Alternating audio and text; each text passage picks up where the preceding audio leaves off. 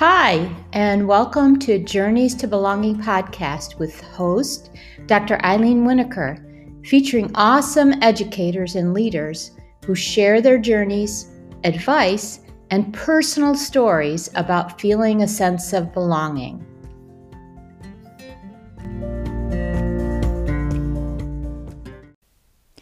Hi, everybody, and welcome to another episode of Journeys to Belonging. I can't believe that this is my 70th episode, and I'm so excited to be here with you on this episode. I don't have a guest today. It's summertime. I'm kind of taking a vacation. I finally am visiting my family in the United States, and uh, we will have some episodes with guests later on in the month of August. But for right now, it's me, and what I'd like to share with you today is something that I presented for the Multilingual Learner Summit uh, at the beginning of July for Carol Salva, Dr. Katie Toppel, and Tan Huynh. Uh, they organized the summit. It was for the whole month. I recorded an episode about asset based teaching or the asset based approach to teaching. And the more I think about it, the more I see how closely it's connected to self belonging, to belonging in general. And not just for multilingual learners or English learners or language learners, but for all students. And so that's what this episode is about. I also wrote a blog post uh, that was published this week by Inspired, Inspired Minds. They're at Inspired Minds 30 on Twitter.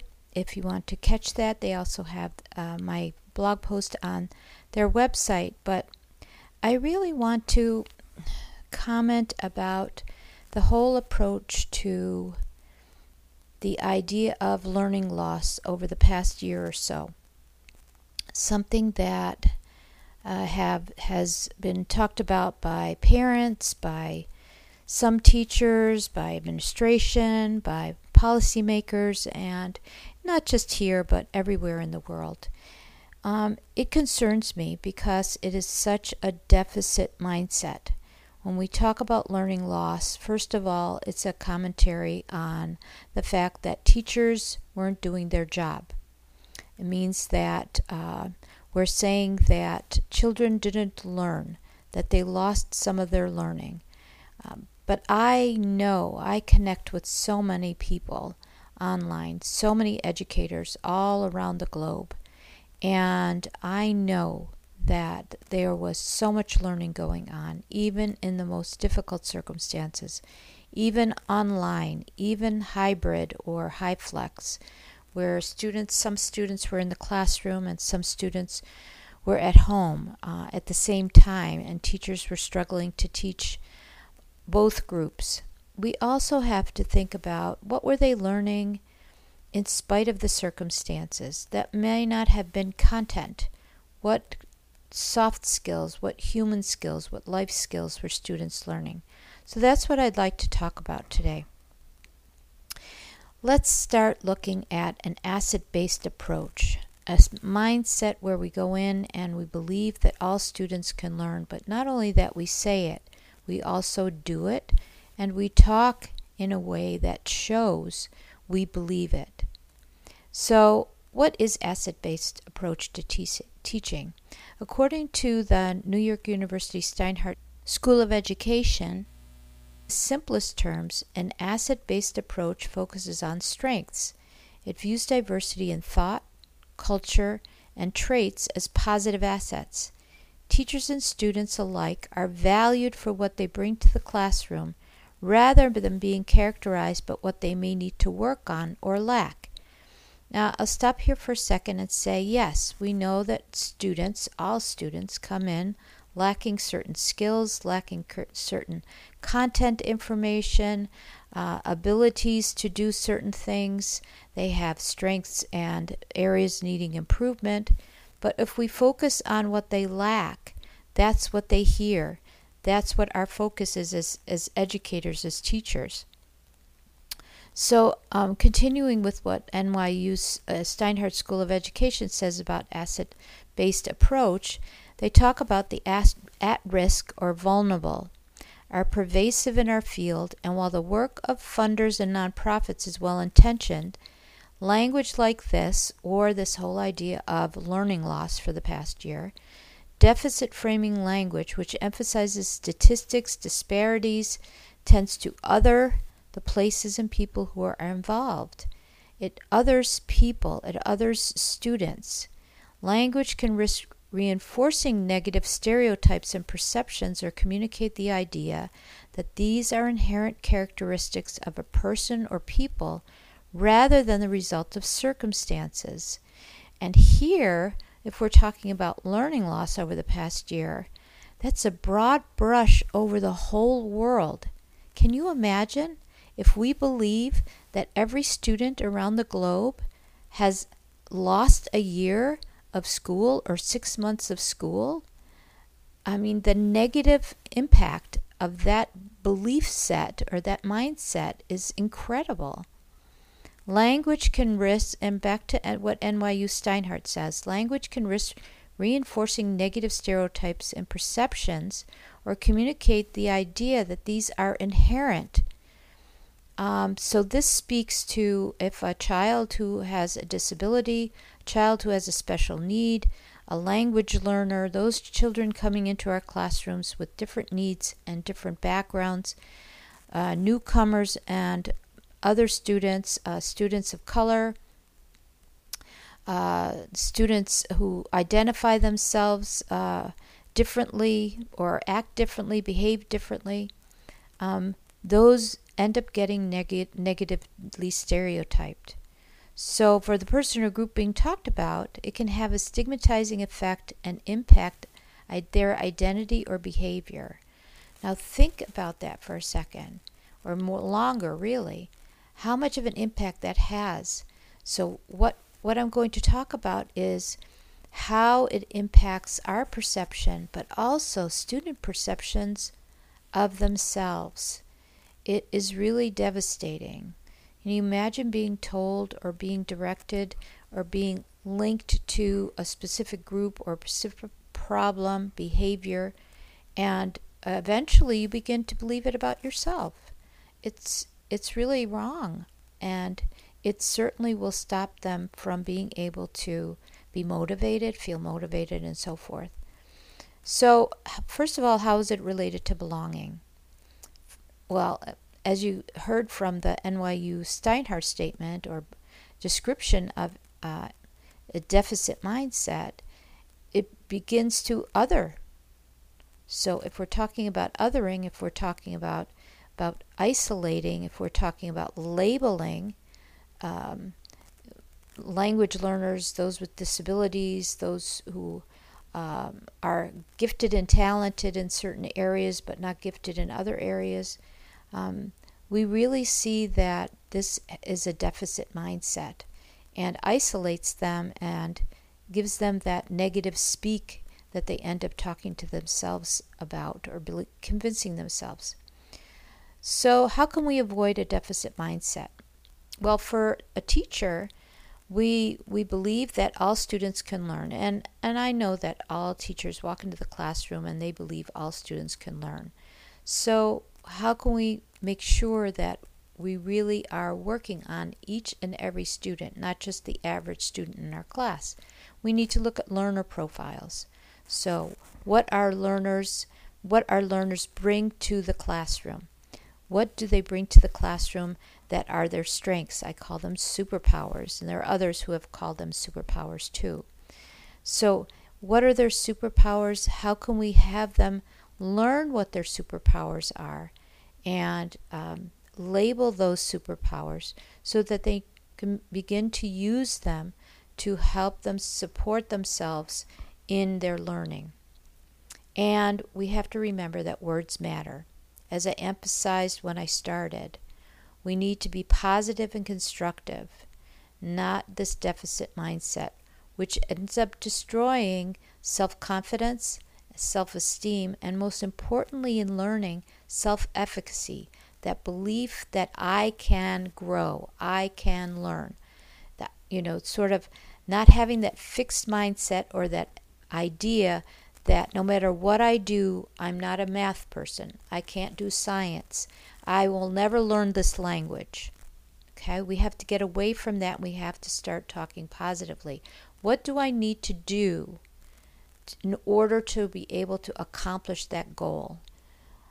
And we need to make sure that they understand that it's just that they're not there yet, but they can get there and giving them the tools as teachers, giving them the tools to be able to get there. And then scaffolding that those tools to the point where students are able to take over those skills themselves in order to be able to overcome those deficits. But without talking about, I mean, obviously we're going to direct them in a way that we do show them what what they need to work on but it's the way we phrase it and the words we use. It's not that they don't have, they're not able to, it's that we're not there yet. For the students, the ability to be able to come over that uh, deficit mindset is for them to have a sense of self belonging. Uh, the self efficacy in the target language, if that's what it, or in the subject area, the content, um, that belief that I can do it. Um, or um, having that idea of self esteem, self confidence, self worth, that I am able to accomplish what I set out to do, helping them set goals. Uh, each student has strengths. They should know that they have those superpowers. They need to know what those superpowers are. Am I strong in? Uh, am, am I strong verbally, artistically, uh, sports? And nature. What what are the things that I'm strong in? And these may be some soft skills. Perhaps I'm really well organized. Those things need to be pointed out to students. We shouldn't just assume that students know that they have those skills and that those skills are valued as much as learning content. And again, for students, words matter they should be able to say to themselves, I talk positively to myself. So my self talk is, I can do this, I, I need help, but I can overcome this. And so, how can we as teachers build our toolbox uh, of resources in order to be able to help students and help ourselves plan our lessons so that we can be more positive in our talk and use that asset based mindset or framework or approach. So, for instance, if we're talking about uh, language learners, uh, whether they're bilingual or multilingual, uh, whether they're learning English or any other language, um, we could look at least for for the English learners, the WIDA, the Wisconsin um, statements, the I can statements. So those are statements for ESL. Um, we can also, uh, and you could find those online uh, on the WIDA website, W I D A. Uh, for strategies to pre assess skills and knowledge, uh, those could be self assessments, those could be things that you implement uh, or put together. So, having just uh, just pop up quizzes or the kinds of things, formative assessments or quick quizzes in order for them to be able to show what skills and knowledge, and this emphasis on skills, not just the content knowledge. And if we're talking about language learners or or learners who have difficulty with uh, with verbal uh, expression uh, or written expression, then being able to assess those skills and being able to point out exactly where they need to uh, improve what they need to work on, and giving them that focused feedback once you've done those kind of assessments. Because remember, we're trying to empower our students to be able to do this on their own. We can't, we won't be there forever for them, and we can't be there forever, and we shouldn't be there forever for them. So they need to be able to be to look for these things and to be able to do those kinds of assessments on their own. Um, professional development resources, of course, there are many different books and articles out, uh, webinars, uh, especially now that we've been online so much, there are multiple conferences, webinars, and, and so forth on YouTube and other websites. Um, your professional learning community, uh, either within your school or your network, professional learning network, online and social media, listening to podcasts. Um, in school or online, as I said, your professional learning community is extremely supportive. If you just put a question out there, you'll get so many different resources and answers. So, um, I'm not going to make this a really long podcast, but I really wanted to get the conversation going this week to start you thinking about this whole idea of start if you're starting out the year uh, if you're starting in August or you're starting in September or you're in the middle of a term somewhere around the globe, you can think about how you are able to change that focus of they lack, they don't have, to they're not there yet, how do we get there? And to include them in that conversation, and them I mean student, the students. So, here are some reflection questions that I'd love you to think about uh, during this week uh, before my next episode, uh, next Wednesday. And that is how can I, as the teacher, as the educator in the classroom, how can I spark their interest? How can I create a safe space for them to experiment, fail, and gain because we know that learning comes from some failures to have them feel confident that if they don't accomplish what they set out to do, at least initially, that they're just not there yet. And how can we create that environment to, for them to feel it's okay, that they won't be judged? Um, how can I, as the teacher, catch them when they falter?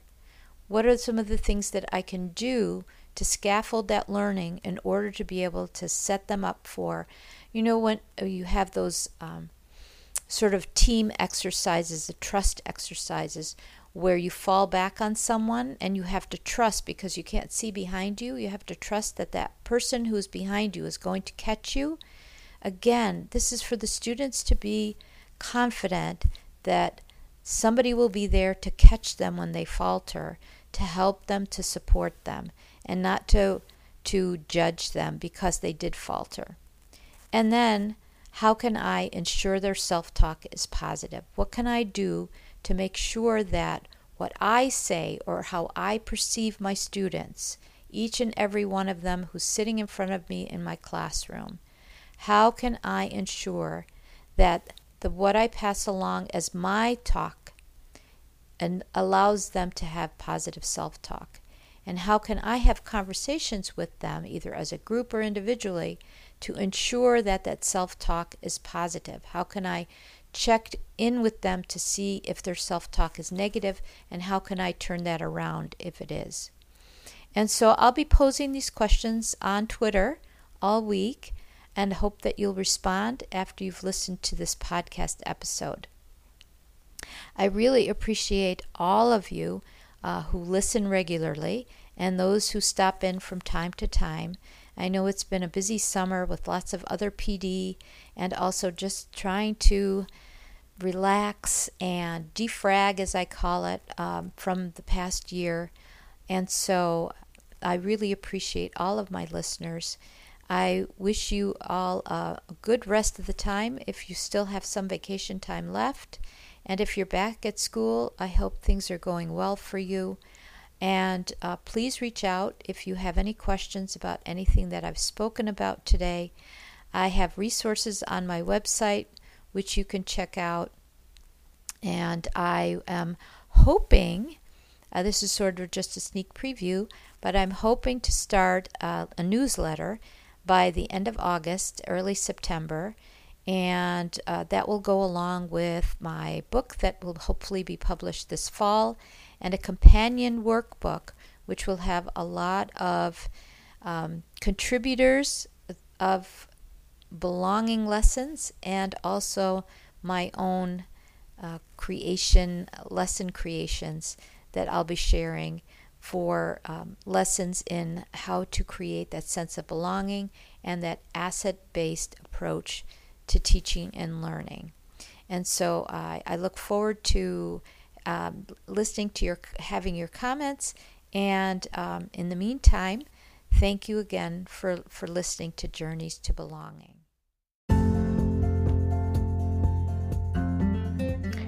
Thank you for listening to today's episode.